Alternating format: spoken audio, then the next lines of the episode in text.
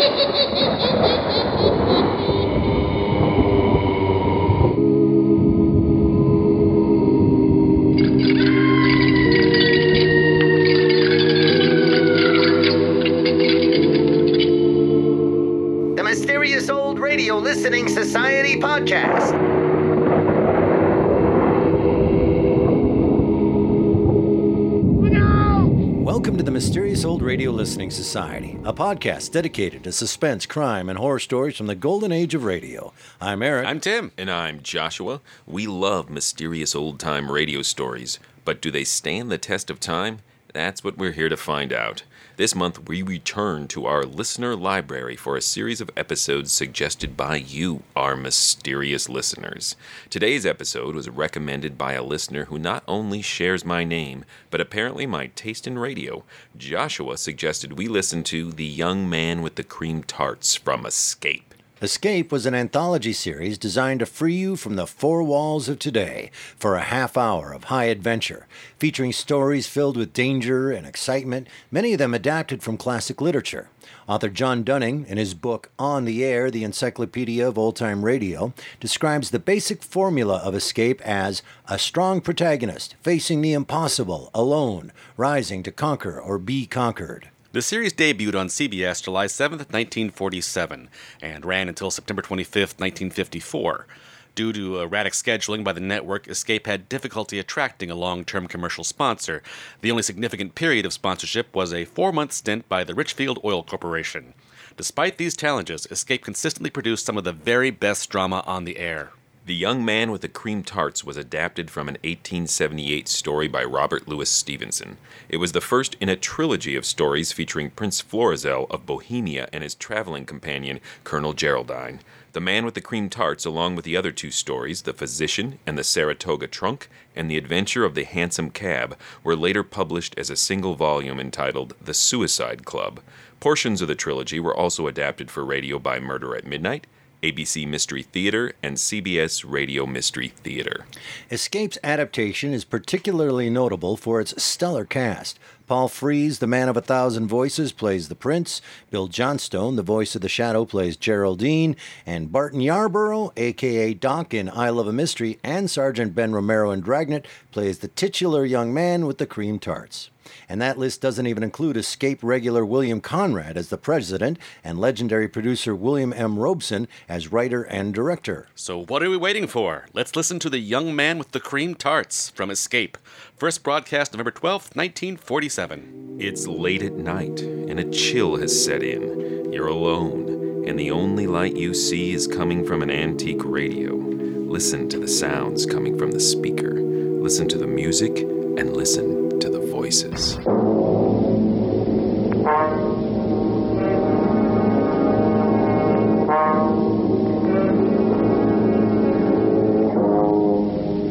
Started your Christmas shopping yet? Worried about where the money's coming from? Want to get away from it all? We offer you escape.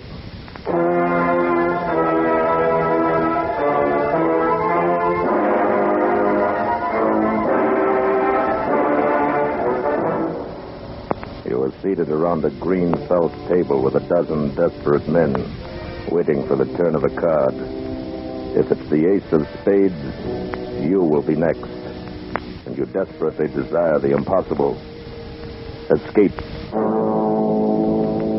Escape, produced and directed by William N. Robson, and carefully plotted to free you from the four walls of today for a half hour of high adventure.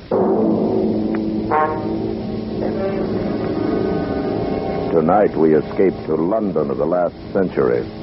A London of gas lights and hansom cabs. A London where a gentleman still valued his word of honor above his life. A London of which one terrifying incident is recorded by Robert Louis Stevenson in his unforgettable story, The Young Man with a Cream Tart.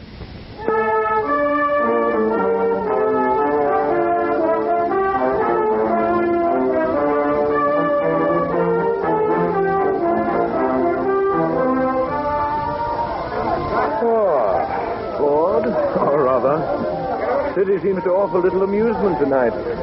Well, bottoms up. Let's be on our way. Righto. Your health. And yours. Please have a cream tart. That's duty-free, my compliments. Caddy, will you honor me? Will you honor me? Yes, Well, now, what's this? A young man with a tray of cream tarts. He's giving them away. Well, perhaps one of the terms on the bill. Perhaps. Shall we go? Yes, let's. I pray you accept this confection, for if you do not, I'm bound to eat it myself. You must be crazy. Was never more sane. You refuse? I do. And There's nothing for it but my 27th tart since 5 o'clock. Mm. Now there are but two left.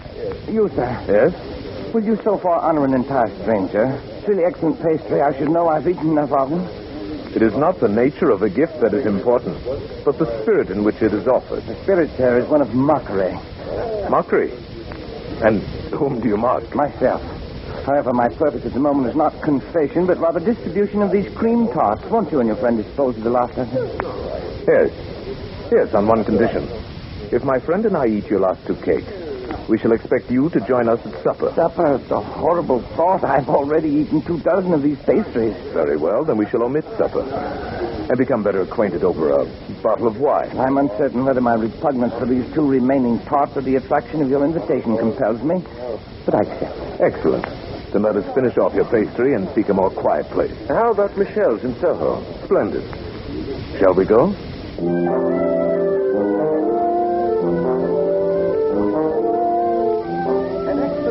Excellent excellent wine, and two excellent friends. I drink to your health. And we drink to yours. Uh, I'm sure you will understand my curiosity, but you are curious. naturally. Although I suspect that your story is probably a silly one. Oh, indeed. You may rest assured that we are two of the silliest men in England. My name is Godall, Theophilus Godall, and my friend here is Major Alfred Hammersmith. I like you, Mr. Goodall. And you, Major Hammersmith, though I suspect those are not your right names. It is of no importance. Exactly, nor is my name, so I will not divulge it. Although I see no reason why I should deny you my story. It's brief and foolish. Pray tell us then. It's an oft-told tale.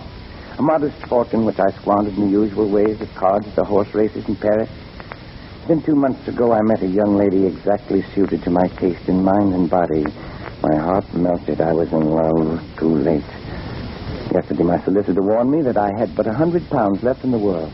Forty of these I used last night for a special purpose, and I have agreeably spent the day disposing of the remaining sixty pounds in as foolish a manner as I could devise. And the future. The future has been taken care of by the forty pounds. Is it not odd that we three should have met by the merest accident in so large a wilderness as London and be so nearly in the same condition? Yes. Major Hammersmith, I was thinking the very same thing. What? this? Are you two also ruined?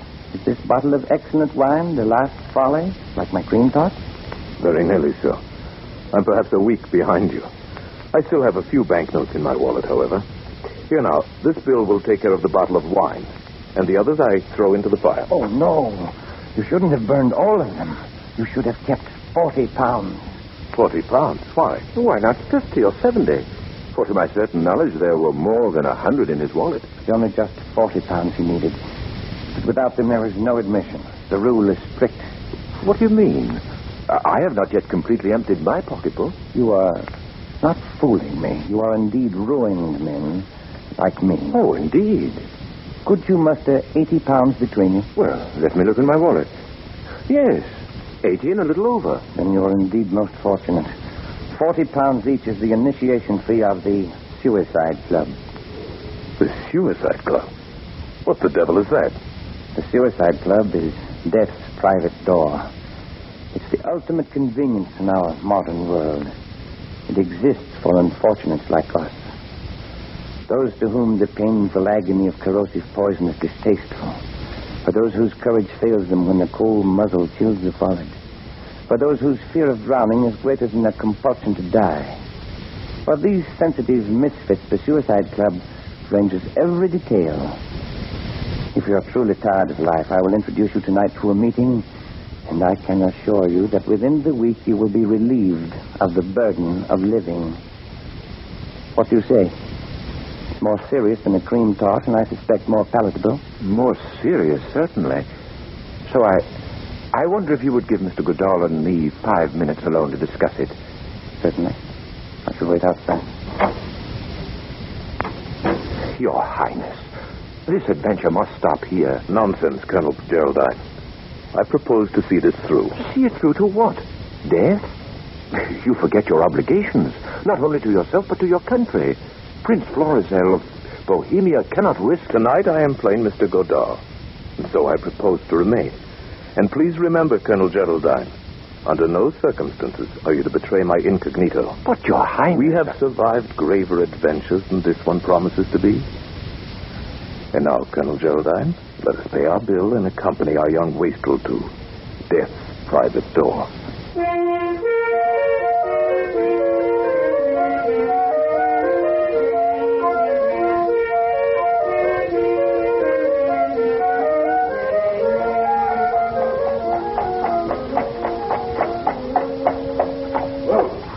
Are, Governor. Box court.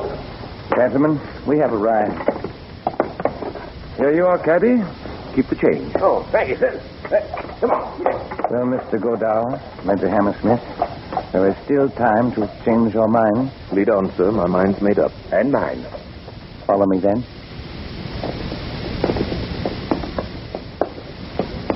As dark as a tomb. An apt and concise simile.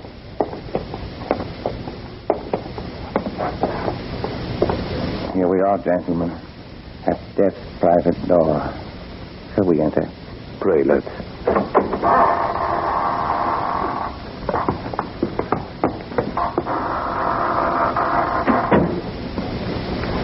You may hang your things in here. If you'll be good enough to wait, I shall call the president. Of all our follies, this is the wildest and most dangerous. I'm beginning to believe you're right. Let me beseech your highness. Do not forget you are my aide de camp, not your father. Yet I am responsible to the king for your well-being. Colonel Geraldine, you're not afraid. Certainly not for myself, but for your highness. Shh, quiet. The president will see you in his office. I have vouched for you, but you must give him honest answers. The indiscretion of a single member might lead to the dispersion of the society forever. You can't afford to take that risk. Follow me. In here. He's waiting for you. Good evening. I am told that you wish to speak to me. We have a desire, sir, to join the Suicide Club. Sir, you've made a mistake. This is a private house. You must leave it instantly. We have come here upon the invitation of a friend of yours. He's already told you of our desires. Believe me, sir, when one has come this far along the path, one is not likely to be turned away and certainly will tolerate little rudeness. Permit me to assure you, either you will oblige us in the matter, or you'll regret ever having admitted us to the premises. well, now, that's more like it. This is no place for men not yet desperate. I believe you, sir. But what of your friend? My reasons are even more cogent than Mr. Godall's. I, uh, I was cashiered out of my regiment last week. Why? Cheating at cards. I see. And you, sir? What is your reason for being tired of life? Unadulterated laziness. Don't trifle with me, sir. You must have a better reason than that. I have no more money, and I'm much too lazy to come by any. Hmm. If I did not have a great deal of experience in these matters, I would turn you down. But I have learned that the most frivolous excuses for a suicide often cover a deep and lifelong desire for self destruction. Thank you for your understanding, sir. Very well. To business. I shall read you the oath of membership to which you will each subscribe. I swear to obey without question the instructions of the president of this association or any of his appointed deputies. Realizing that desirable death could scarcely be a penalty for violating this oath, I am aware that any violation will be met at the discretion of the president by those means deemed suitable by him.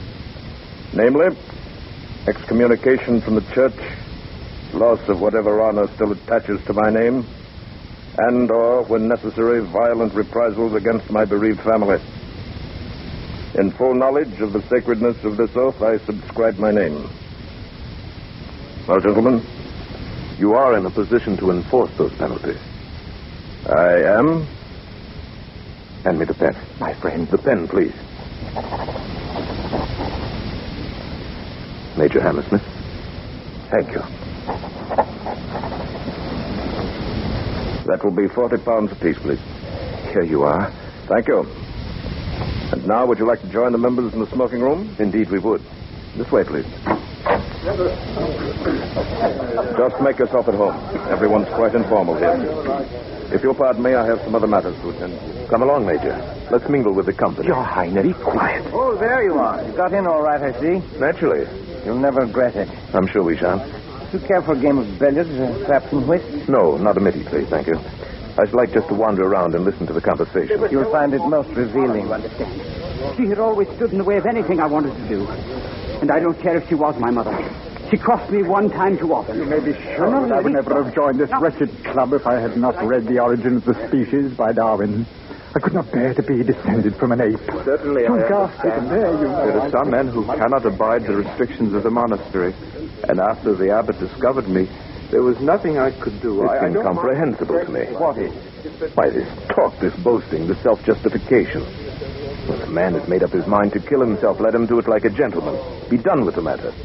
As I told you, there are some of us more frightened of the act than of the result. There's only one man in this room who does not seem to be in a state of hysteria. Who is that, Mr. Godall? Why, the gentleman sitting on the divan. Oh, yes. Yes, Mr. Malthus. Would you like to meet him? Yes, please. These others are too obvious. There's nothing very subtle about Mr. Malthus.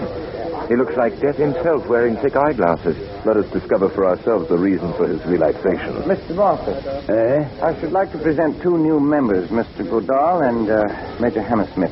How do you do, gentlemen? How do you do, Mr. Pleasure. Uh, won't you sit down? Newcomers. Newcomers. I envy you the novelty of your first visit. You will learn to relish it if you're spared. Why, my dear sir, this club, gentlemen, is the temple of intoxication. If my health would permit it, you may be sure I would be here more often. For this is my last visitation. Believe me, sir, I have tried them all. All the vices. Yes. People trifle with love and ignorantly call it man's most powerful passion. Nonsense, sir, nonsense. Fear. Fear is the strongest passion. It is fear that you must trifle with if you wish to taste the intense joys of living. Envy me, sir.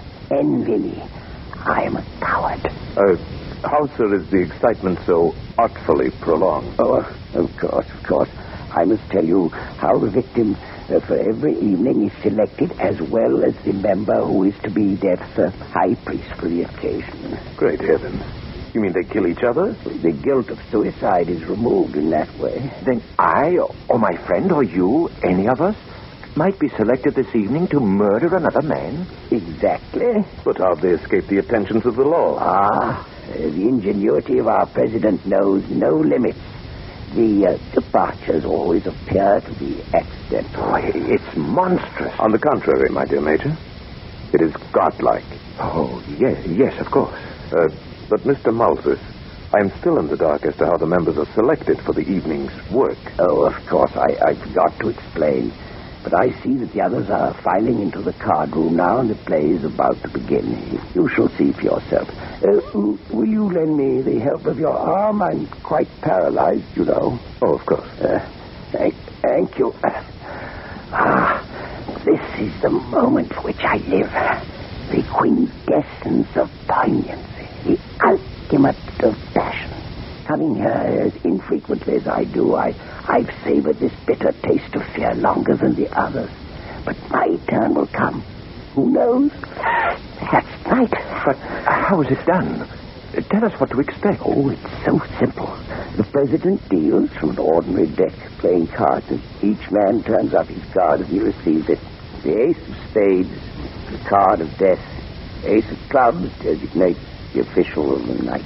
The murderer. If you like. Aha. Here, three chairs together. Happy, happy young men. You have good eyes and can follow the cards. I only make out the faces. Is everyone here? My friend, we still have a fighting chance to escape. Quiet. Let us play the game. Attention, gentlemen. Three clubs. Jack of hearts.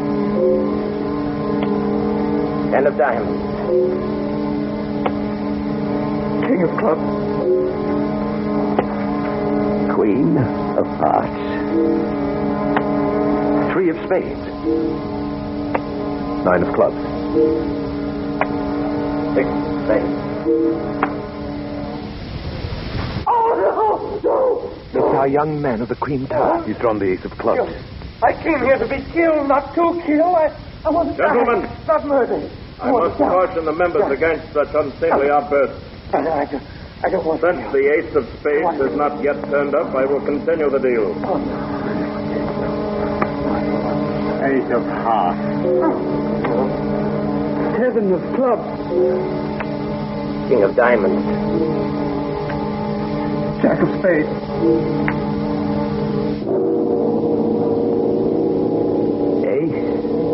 Eight. Mr. Malthus. That concludes the play for the night, gentlemen. Will the member who drew the ace of clubs come to my office for his instructions?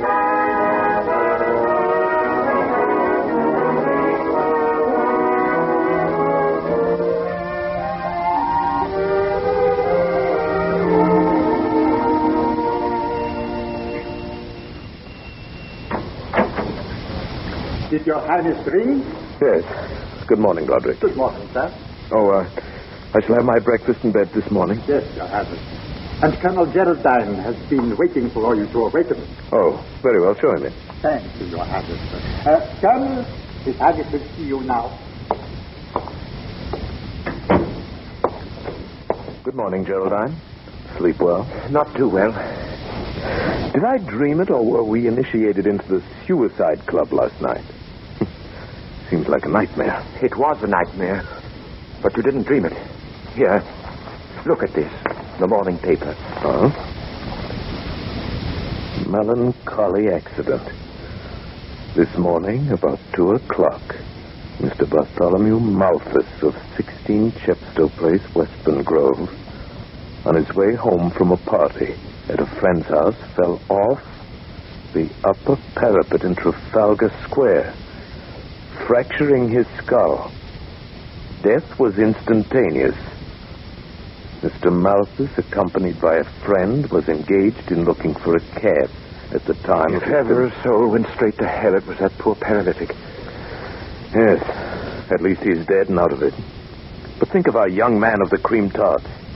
Last night that lad was as innocent as you and I. This morning he is a murderer. Uh, thank heavens we're safely out of it. Are we? Oh, no. You're not going to return. I must. You are infected with a passion of fear just as poor Malthus was. Perhaps. Whatever it is. Tonight, once more, we take our places at the table of the Suicide Club.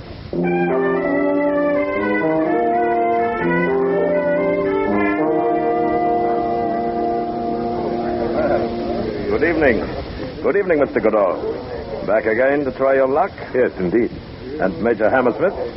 Good evening. You, uh, you are to be congratulated, sir, on the matter of Mr. Malthus. Very neatly handled. Thank you. But I shall miss poor old Malthy.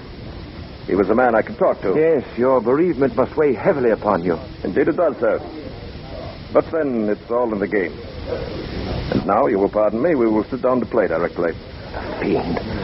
Foul fiend of hell. Steady, my friend. Once more, let me plead with you. Leave this evil house before it's too late. You're very tiresome tonight. Oh.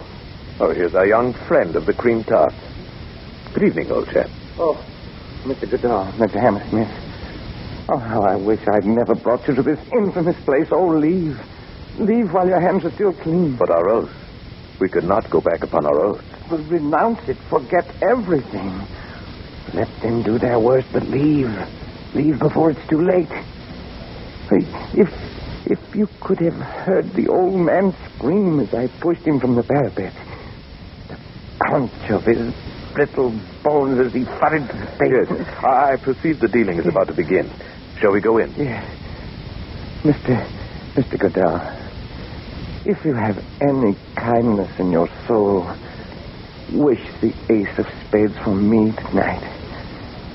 There's nothing left for me but, but to die. Attention, gentlemen. Three of hearts. Queen of Spades. Ace of diamonds.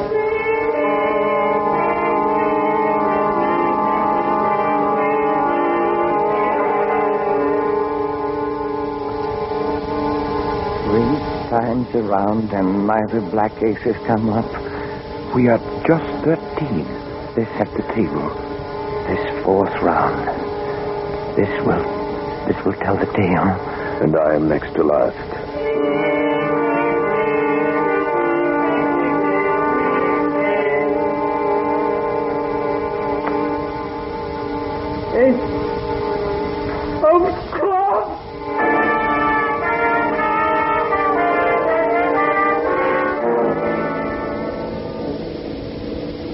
Only four more cards. King of Spades. Oh, pray for me, Mr. Godall. Pray for me. I have one chance in three. Pray that I get the ace. Six of diamonds.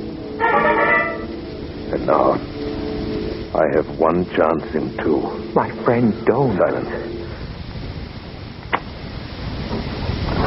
Ace of spades. Very well. That concludes tonight's play, gentlemen. Oh, oh Mr. Goodall. I'd give a million if I had it for your luck. I would sell you this card for much less if I could. Well, well, Mr. Goodall, my congratulations. I am pleased to have met you, sir, and to have been in the position to do you this trifling service. At least you can't complain of delay. Yes, yes. And now, before I leave forever, I should like to ask a question. A purely hypothetical question, of course, since I am not a man to go back upon my word. But you wonder what would happen if you did. If upon the turning of the card you had changed your mind and now wish to live? Precisely. Suppose my friend Major Hammersmith and I elected to ignore our oath. Suppose we began by tearing this place apart.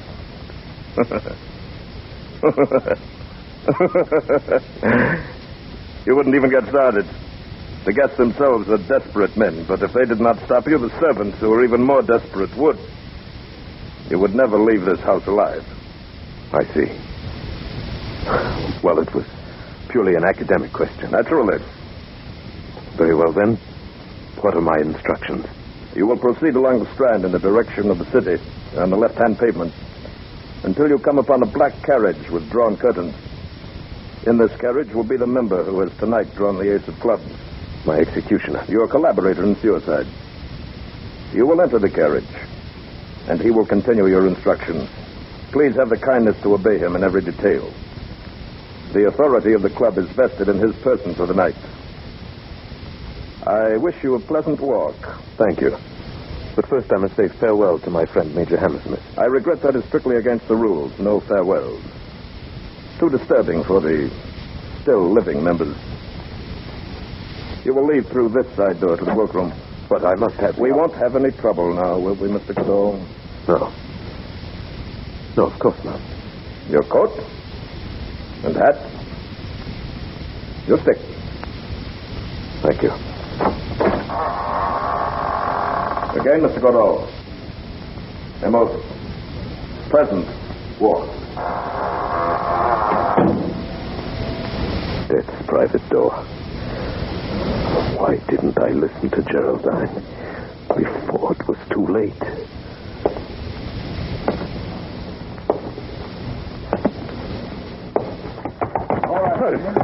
What is this? My instructions are to meet the coach in the Strand. You'll take this coach right now. Get in with me. All right. Take this one away. Your Highness will pardon the violation of his person. Geraldine. Oh, my friend. It was quite necessary under the circumstances. As soon as you turned up the ace of spades, I slipped out of the house to prepare for your escape. But how did you manage it? When I realized I could not dissuade you from attending the club tonight, I retained the services of a certain capable and reliable private detective. But I... His secrecy has been bought and paid for. His men are now raiding the suicide club. The members will be removed to your townhouse, where it remains for you to pass judgment upon them. That I will gladly do, and with the utmost dispatch.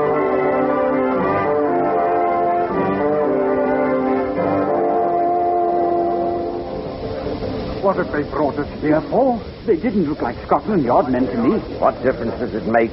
Perhaps it'll be a quicker way out. Gentlemen. What? Why, that's my friend, Major Hammersmith. His Royal Highness, Prince Florizel of Bohemia. Oh, Bohemia? Why, that leaf. That's Mr. Godin. Always thought there was something odd about this, too. Gentlemen, tonight we have removed you from a house of death to a house of life and hope. Those of you who have come to your present condition through lack of fortune will receive employment and remuneration from my treasury. Those who have been driven to this unnatural solution of their problem by the agonies of guilt must find amnesty from a power greater than mine. Power that eternally promises the forgiveness of sins, no matter how grievous. Only one of you is truly evil, and him I shall deal with myself. Where is he? Where is the president of the club? Colonel Geraldine. Why, he should be here, Your Highness. begging your Highness pardon. Who's this man, Geraldine? The chief of the detectives. Yes?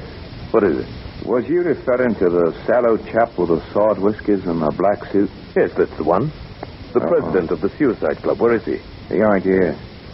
Why not? Well, when we broke into the little office down there at the club, we found him sprawled over the desk with a little empty bottle in his hand. He'd committed suicide.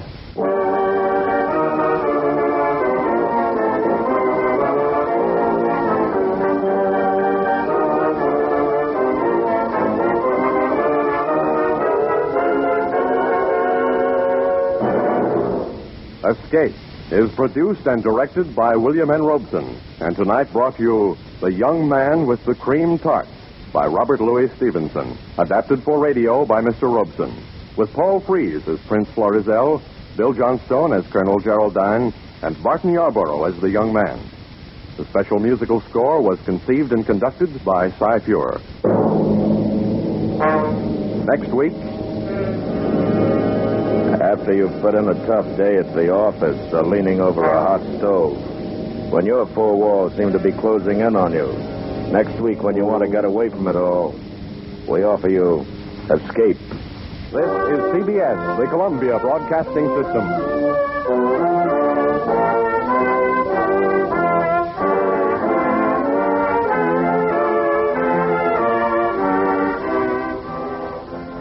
That was The Young Man with the Cream Tarts from Escape here on the Mysterious Old Radio Listening Society podcast. Once again, I'm Eric. I'm Tim. And I'm Joshua. That was a listener request as we are here back on the air, so to speak, in January, heading back into our listener library and getting caught up on all these wonderful requests from our listeners uh, that we appreciate so much. Nobody appreciates it more than me um, because what you're doing is making me not work. I don't have to go find anything. I just do your request, and then Joshua tells me what to do. when you guys don't have requests, Josh was like, "What's your episode this week?" And I'm like, "I, I love a mystery. Ah, I love a mystery." All right. So, and that came to us from Joshua. Other Joshua. The, not you, the other Joshua. Uh, There's listener. only two of us. Yep, there is. we didn't read his uh, request, but Uh, did- there was no request. It was just an, a mysterious email from a Joshua with just the title of this oh, episode. Oh, okay. So it wasn't like I really love this because I grew up with this, or any Nope. no background from him. I'm, No, it was more of a challenge, really. It's like a dare, just, or maybe it wasn't a request. Maybe it was just a dirty email I got. Said, "Young man with the cream tarts." it was code. I was like, what? I will say this that I don't know anything about this. I've never heard it. I don't know the background of the literature. The first thing that struck me, though, that was difficult, quite an obstacle, was getting over William Conrad saying cream tarts.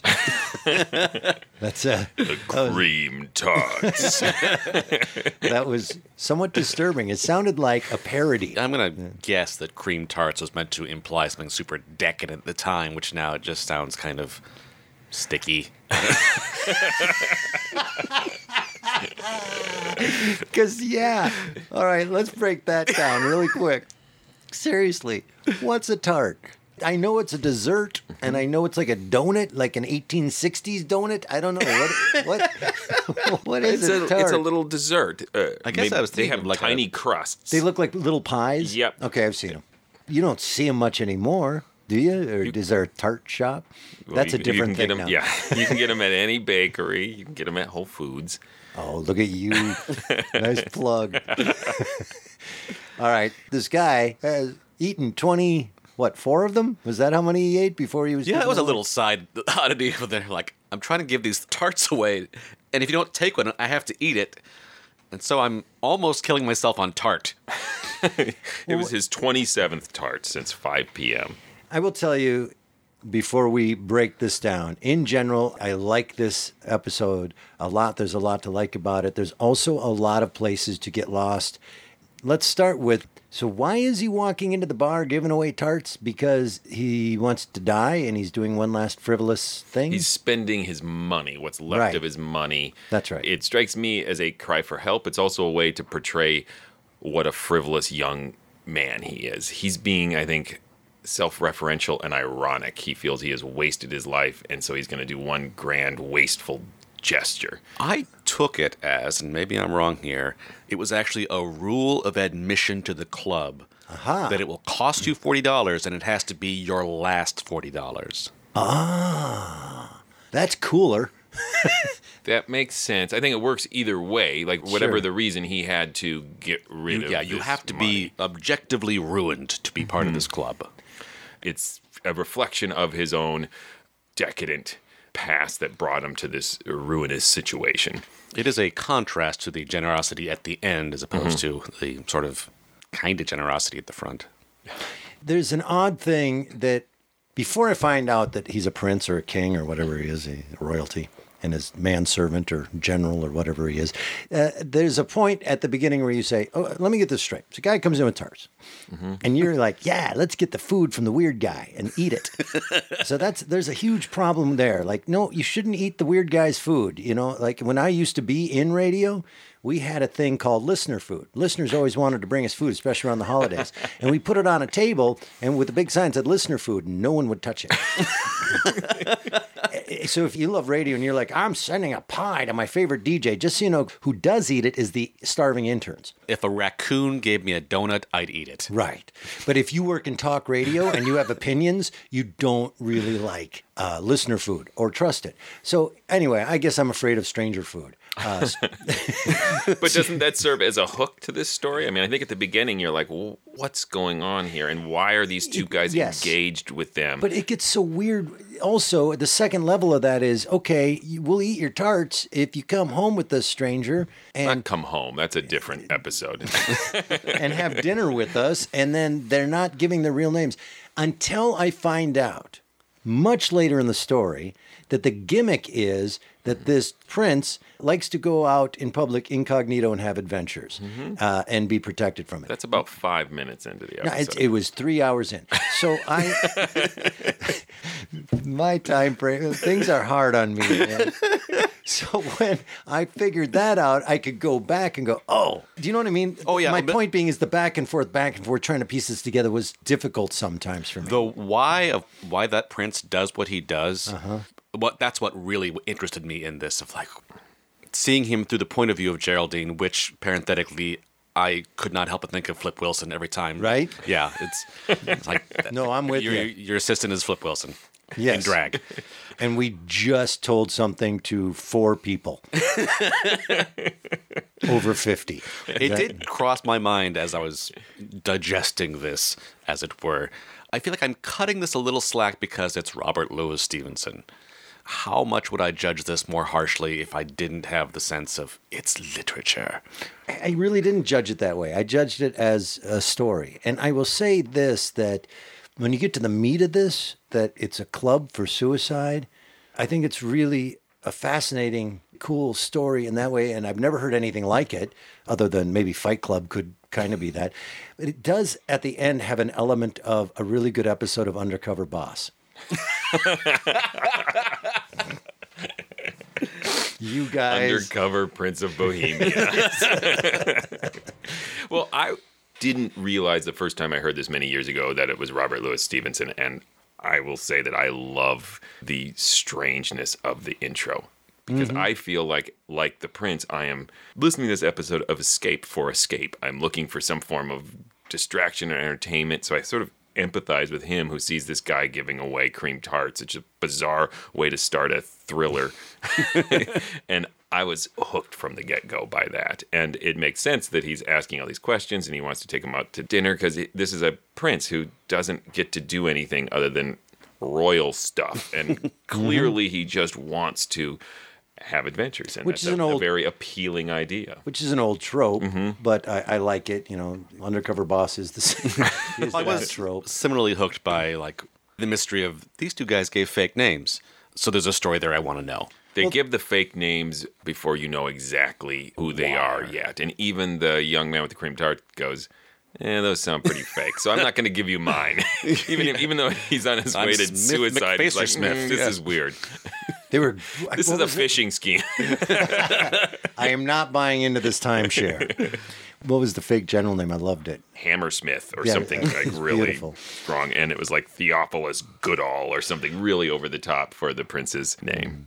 Uh, moving on to the the actual section in the club, that was where I felt like I have criticism here that I feel I should temper because it's great literature, but it, the actual mechanics of dealing out the cards mm-hmm. seemed like this should be the big tense moment in the story, and it kind Right. of didn't do that for me. The very first time, at the very top, when they have the little teaser of Ace of Spades, mm-hmm. this means that you're gonna die mm-hmm. without any explanation. Like, ooh, I'm I'm hooked. But when they actually got to it, they just like, oh, you're listing off cards. Right, I'm with you. Like it didn't build attention as much as it could. Hmm. I have, found it somehow. really tense.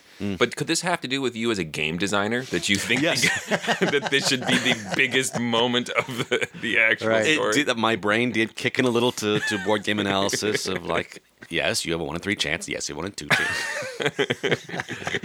There's no decision making process here. This is not a fun game. You should have test marketed this, president of the Suicide Club. Well, you'd hate war. the, the card game. I do know war. Oh, all right. That's what you play with six-year-olds at the cabin. Yes, you can have two robots play that against each other. I'd watch that. when the prince tells the president that he is just tired of life, basically his excuse for suicide is unadulterated laziness. Yeah. I thought that was a great moment because you suspect that perhaps there's a grain of truth to that. He's creating a lie out of something real, which is why he's out looking for adventure. That was the part of the story that I was totally fascinated by. Like, why are you at the suicide club? You don't seem like you want to die, but you're at a suicide club. And so that's the point of view of Geraldine the entire Yeah. time, going, uh, sir, uh, excuse me, prince of an entire country. and I think it's interesting, uh, too, that the president acknowledges this psychological side of suicide in that moment, because at 1st he doesn't believe the prince. Like, that Mhm. seems a pretty flimsy excuse for wanting to end your life. But he says the most frivolous excuses for a suicide often cover a deep and lifelong desire for self destruction, which makes him at that moment, to me, a villain very clearly because Mhm. he is acknowledging that this is a mental pathology. This isn't Dr. Kevorkian Yeah. mercifully ending a terminally ill person's life. So I feel like that's the moment that casts him 100% as the villain of the piece. Another part that I just loved, and I, I wish there would have been more of it, was that little background conversation at the party of what people talk about at the suicide club. yeah, when you walk by, him, it's too quick. I wanted to hear. I hear. mean, I like the tone of it, but I just Mm. wanted so much more because it's an amazing idea of what are you talking about while you're waiting to see if you die or not. Mm-hmm. Oh, I loved how brief it was. It's just these little snippets, and we know that the prince is disdainful of these people. We're kind of hearing it through hi- uh, the prince's ears. These are just like dismissive little babblings of, and they're all young. He makes a point of saying these are young men, and I'm wondering if that's Stevenson's comment on society in general at that moment, or the frivolous nature of youth. Because they spend a lot of time, who I think is the most interesting character in here, Mr. Malthus. The old one, yeah. Yes. And I find him really disturbing when they describe him as um, it looks like death himself wearing thick eyeglasses and his entire monologue uh, about People trifle with love ignorantly and call it man's most powerful passion, but fear is the strongest passion. Just the idea of this old, infirm man. In the story, they tell you that he's 44. He has just been ruined Mhm. by his own sins. And he's just there getting off on the fear right. of everyone else in the club. Yeah, and he I- says, Envy me, sir, I am a coward. By coincidence, I happened to in the last week watch the movie Annihilation, which I don't know if either of you've seen it. Of course not. Um, but there is a. Is it one of the Marvels movies? We'll say yes. Okay. Uh, there's a theme in that. They talk about the difference between self-destructive behavior and suicide. To criminally uh, sum it up, very, very few people actually have a suicidal impulse, but everyone has self-destructive impulses. Uh, and so it was interesting to have that in the back of my head, listening to this of that specific little threading a needle of I want to die, but I don't want to do it myself. So I mm-hmm. want to have this structure there to do it for me, and what that is, and sort of romanticizing self-destruction, I guess. Mm-hmm. There's another element that the story doesn't really bring out. In this era, suicide was scandalous. If you were part of the church, it was a sin too. Oh, right. To be murdered was a tragedy, and your family wouldn't have any sort of fallout from that. they wouldn't feel bad.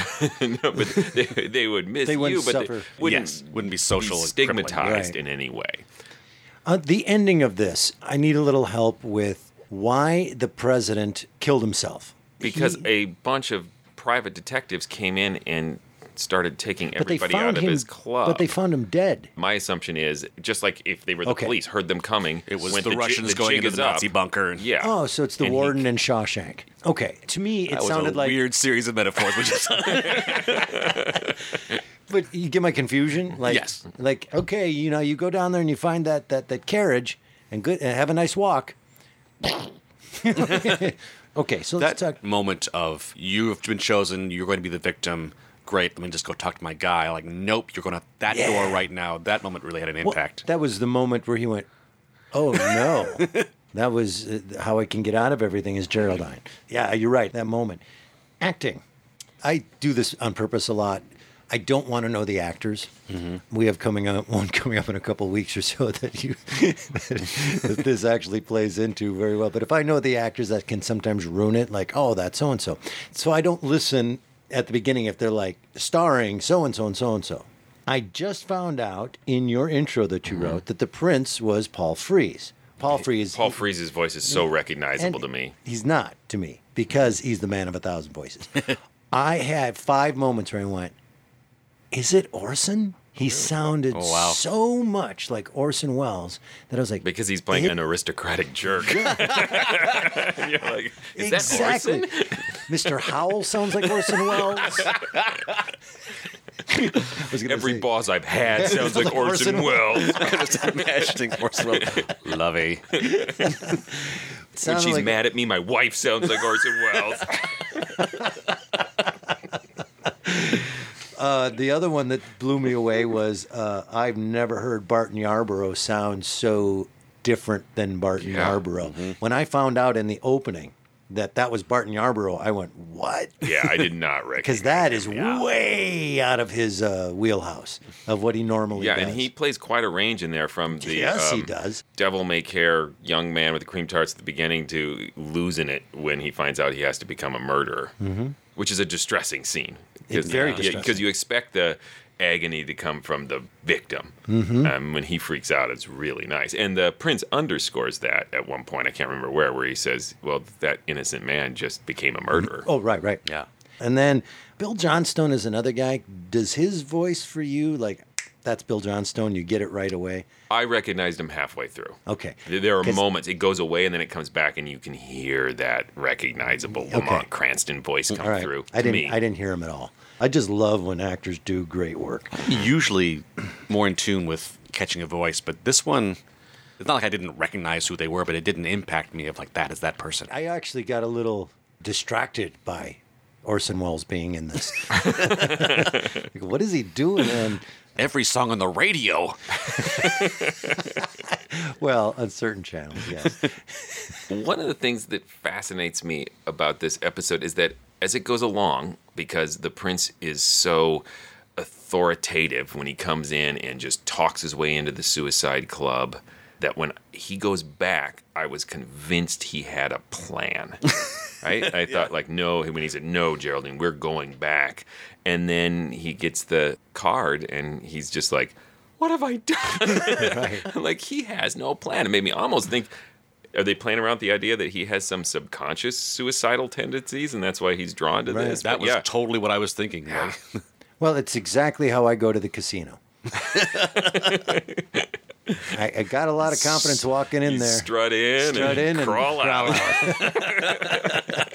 Yep. One of the things that I thought was jarring in this adaptation was after the first card deal, when the young man with the cream tarts becomes the murderer of Mr. Malthus. It just cuts away, and the prince is ah the next morning, and he seems totally unaffected. and it's, Right. Was that a dream? Breakfast, and he's reading the newspaper. It's really played, or directed, or written like it has zero effect on them. But in some ways, that's the whole evening of I'm going into a room, a party, where every single person here has expressly worked towards getting themselves killed. Mm-hmm. And at what point do you start kicking in some sympathy? Which I guess for him, the end is when Yeah. he starts kicking in a lot of sympathy. Uh, the end is really fascinating. I know we made the undercover boss jokes, and it's a little odd that he just reveals himself as the Prince of Bohemia and tells everybody what he's going to do for them. It's a brand new car. Yeah, I expected someone to say, You're not the boss of me. Go back to Bohemia. Everybody look under your seats. uh, but it's a really interesting character moment for him in that he, like you said, finds this generosity and there's a gift giving that reflects the tarts in the opening, and that he also parses out people who are suicidal by circumstance and people who feel guilt and some mental. I issues. can't help you I you. can't really help you. You're gonna have to see a priest, okay? uh, but it's interesting in the short story they smooth that over because they refer back to the oath and he is such a noble person that he took the oath of the suicide club that he will not go to the authorities and that is Mhm. why he rounded them up and that's why he is taking care of them personally to both do what he thinks is right while Mhm. still his fulfilling word, yeah. his oath and word which i wish they had found a way to squeeze in there hmm Well, let's vote on this, shall we? You know, it's just really well constructed, really great cast. Uh, it's Escape. It's a unique story. I'm going to go with classic. Uh, it has a few beats and a few things that weren't phenomenal, but it definitely stands the test of time. as a piece of radio, I think it's great. It stands the stands the test of time. The story itself, I think, even in, you know, an accurate translation of the story has a few dated things that it, it takes a little bit of accommodating to Mhm. get the impact of it. So I'll split the difference and say mostly a classic, kind of a classic. Yeah, I think it's a great episode. I think it stands the test of time. There's so much that I like about it. I don't think I'm going to call it a classic, mainly because it's competing with itself. Uh, and there's so many Right. classic episodes of Escape. And one of my New Year's resolutions is to sort of clarify what I call a classic in this podcast. and Now you're starting. Yes, That's a classic resolution. as of Oh, 2019, I'm trying to reframe my classic judgments Is more like if you compare it to classrooms, like an A plus isn't necessarily a classic. You need to be able to like teach the class. That's what makes it a classic. That's my That's my new deep, thought. deep yeah. stuff there, brother. Yeah, Wow. so I, I wouldn't call this a total classic. I feel Uh, bad about squandering my New Year's Eve. Sorry. I could have made a resolution about treating my family better. Or, Right? There's so many things you uh, could have done. You know, recycling, but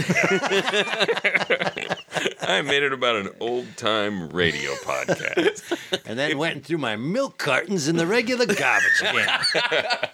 Uh, if you did enjoy this, though, I would recommend reading the short story. I read it after reading this. Um, Of course you did, One of the things that bugged me about the end of this was the president committing suicide. It just seemed a little too pat.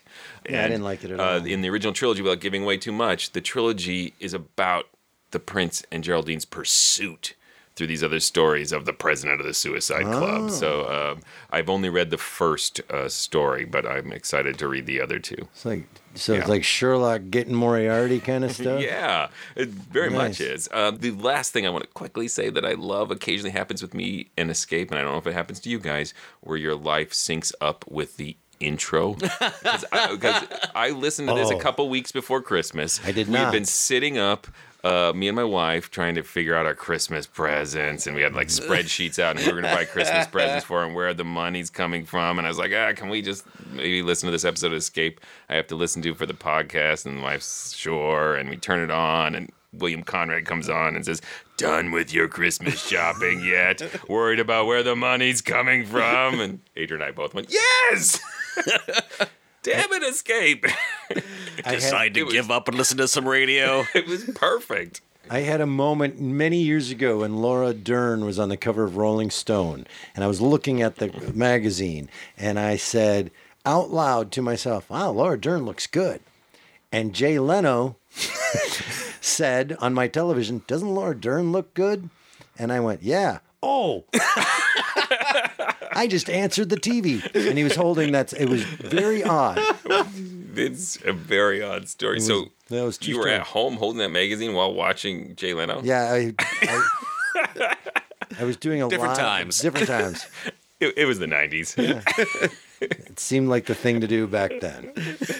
Only had four channels and one magazine. That was all that was published. All right. Well, thank you so much, Tim. Tell them stuff. Please go visit ghoulishdelights.com. That is the home of this podcast on the interwebs. There you'll find other episodes. You will also find information about our live shows. We're about to start up again here at the James J. Hill Center, uh, doing live shows there. That is, if it's still 2018, just make sure that we're not 19. It's 2019. 2019. The future is now. I'm so old. Doing live shows in 2019. Hurry up before you die. It's also a great way to get a hold of us. You'll find a contact page. You can comment on episodes. You can find our links to our Facebook and Twitter and Instagram. You can also go to patreon.com slash the MORLS and become a supporter of this podcast. We've got a lot of great rewards for listeners. We've got a whole Secrets of the Mysterious Old Radio members only podcast. And uh, we've got a whole backlog now of episodes. So if you uh, make a donation, you can listen to those. It's um, very exciting. I've suddenly forgotten every single episode we've ever done on there. but there are some fun episodes. Um, you can also go to iTunes and write a review. And uh, finally, I want to thank you, Joshua, for sending us this episode. Yeah, uh, we enjoyed it very much. It's coming up next. It's Tim's episode. Oh, uh, this is another uh, listener library recommendation. Uh, we'll be listening to an episode of The Clock, which I'm very excited about. The title of the story is Aunt Emmy. Until then. End of time.